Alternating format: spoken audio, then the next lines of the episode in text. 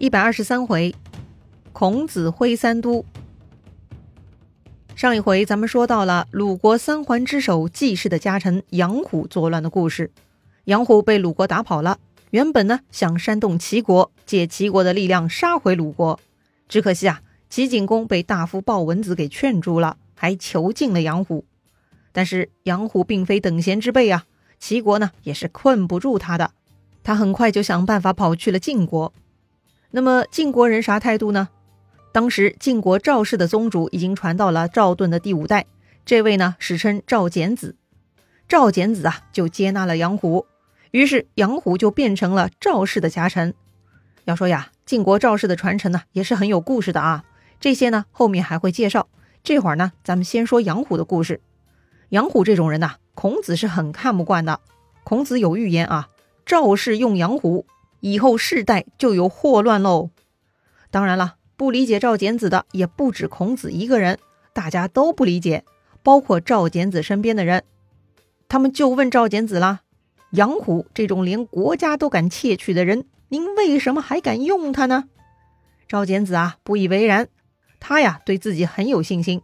赵简子认为杨虎是有能力的，而他赵简子本人呢，更是有能力驾驭杨虎。哎，这就是高级领导跟普通小主管的心态区别了啊！一些级别比较低的主管总是担心手下能力太强会超越自己，而那些高级领导呢？哎，那是求贤若渴，巴不得能干的人都为自己服务呢。果然呐，这个杨虎跟着赵简子，那就再一次变得很有效率了。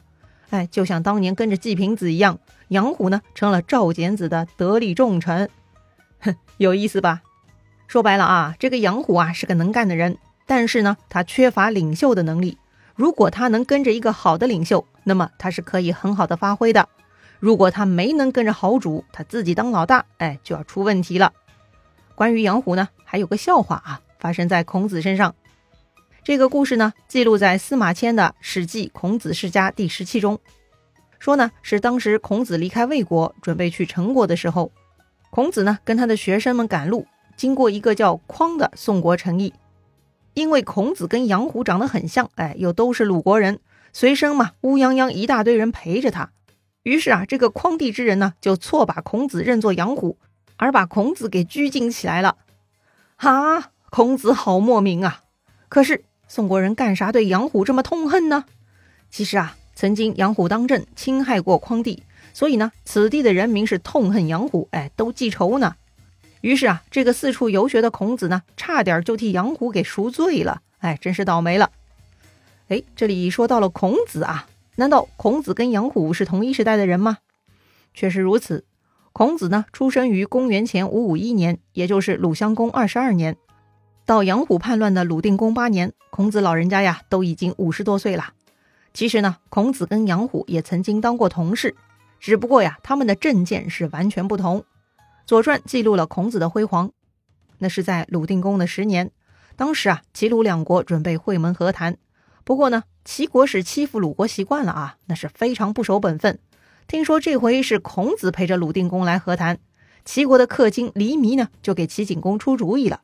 这个黎弥说呀：“鲁国这个孔丘，虽然懂礼制，却缺乏勇武，对付这种人。”就得给他们点颜色看看，这样咱们才能占上风啊！这里所谓的“客卿”啊，这个词儿呢，在春秋战国时期也是经常提到啊。到底是啥意思呢？其实啊，“客卿”的“客”嘛，就是客人、宾客的“客”。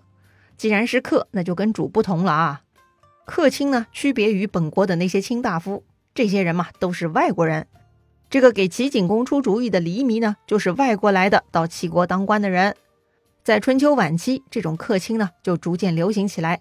到了战国时期，那就非常非常的流行了。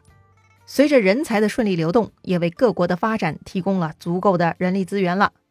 另外，黎弥说的孔丘嘛，就是孔子。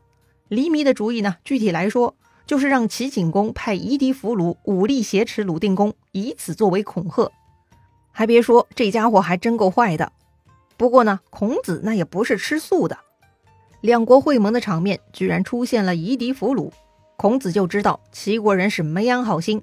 于是呢，孔子立刻就带着鲁定公退下去，并且对齐国喊话，说呀：“如果让夷狄俘虏破坏诸侯会盟，齐国一定不能征服天下。这是亵渎神灵、丧失道义、背弃礼义的做法，不该是国君所为。哎呀，齐景公还真被戳中了，有些惭愧了。于是呢，就下令退下那些俘虏兵，把鲁定公又请回来商议盟约。好吧，那接下来好好谈吧。齐国这边呢，就提出了一条要求，说呀，要是齐军走出国境，而鲁国不派出三百辆战车随同出战。就要受到惩处，这话啥意思呀？哎，意思很明白啊，就是齐国要求鲁国当他的马仔，只要齐国出兵，鲁国必须跟进，否则呢就要被惩罚。好吧，要让鲁国认齐国做老大，那也可以。孔子就提出要在合约上追加一条，要求齐国先把侵占鲁国的汶阳土地先还给鲁国，如果不肯还，却要鲁国跟着出兵，那么齐国也要受到惩处。哎，这就是谈判啊！怎么样，以牙还牙？齐国没想到，哎，这病殃殃的鲁国也敢谈条件。不过呢，似乎都在道理上啊，也只能同意了。所谓君子动口不动手嘛，孔子呢就这么示范了一回。几番言论胜过千军万马呀！旁边的鲁定公呢也看的是一愣一愣的。原来懂得礼仪真的管用啊！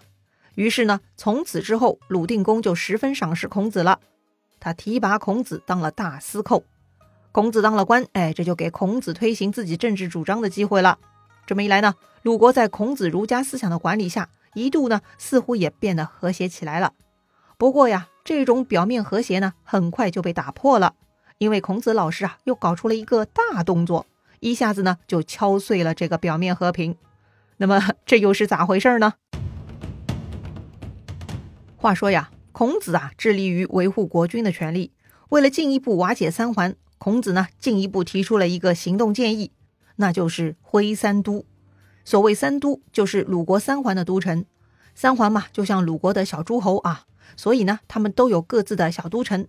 本来呢，这也没啥，只不过呢，三环太张狂，他们把自己的小都城的规模呀，都搞得很大，大到跟鲁国国都曲阜城的规模一样。哎，这就是严重僭越了。还记得周礼对诸侯城池的规定吗？咱们开篇讲郑庄公的故事的时候就介绍过，这会儿再重温一下啊。按照当时周礼规定，一个诸侯国呢，国都应该最大，国内的其他大型城池其次。大型城池的城墙长度呢，不能超过国都城墙长度的三分之一。假设这个城池是正方形的啊，折算成面积，按照这个规定。除了国都以外，最大的城池也不能超过国都面积的九分之一呀。另外，中等城池和小城池就更别说了，面积跟国都完全没法比。可是眼下鲁国三环的城池居然跟国都一样大，不就意味着三环跟国君平起平坐吗？哎，这就是严重违背周礼呀。所以呢，孔子认为要给三环降权，第一步就得降低他们的身份象征，去除所谓的三都。哎，拆除这三个城池违建超规格的部分，降为普通城池，这个呢就是所谓的挥三都。而且孔子是文明人，他也不搞强制野蛮行动，而是请三环自己处理。当然了，他就是想强制拆迁，显然也是做不到的啊。那么三环是否同意呢？很明显，这件事情就是对三环的打击。按理说呢，三环是不同意的。但是啊，眼下三环宗主也很痛苦。他们手下的家臣日益猖獗，三环的宗主呢也没有实权，所以这些宗主啊也想借这个名义打击自己的家臣。于是呢，就有人同意了。其中啊，叔孙氏最爽快，他们呢第一个做到了。季氏也跟着同意了。不过呢，拆城的时候还是遇到了困难。季氏的都城啊在费邑，那里的季氏家臣是严重反对，还为此打了起来。不过呢，最终反对分子失败，被赶跑了。于是季氏的废邑也被拆除了。没想到挥三都这么顺利哈，不过呢也不能高兴的太早，因为最后一个孟孙氏就反对了。孟孙氏所在的城池呢叫做成邑，位于鲁国北部。孟孙氏坚持说呀，成邑是鲁国的北大门，一旦成邑挥除，鲁国北将失去屏障，齐国一定会趁虚而入而直取国都的。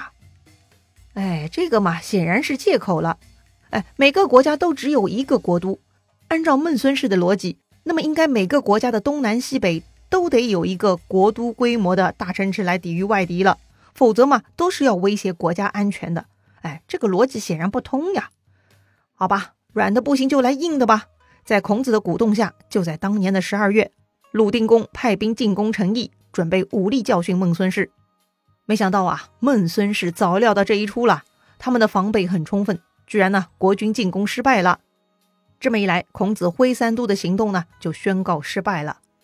不得不说呀。徽三都确实是鲁定公最有可能重振军权的一次机会，只可惜鲁国攻势的衰弱已经很严重了，哪怕是徽三都那都做不到，更何况是要收回臣民和权力呢？当然了，这并不是鲁定公一个人的错，哎，这是好几代鲁国国君共同犯下的错误累积而已的。鲁国攻势啊病入膏肓，孔夫子也是无力回天的。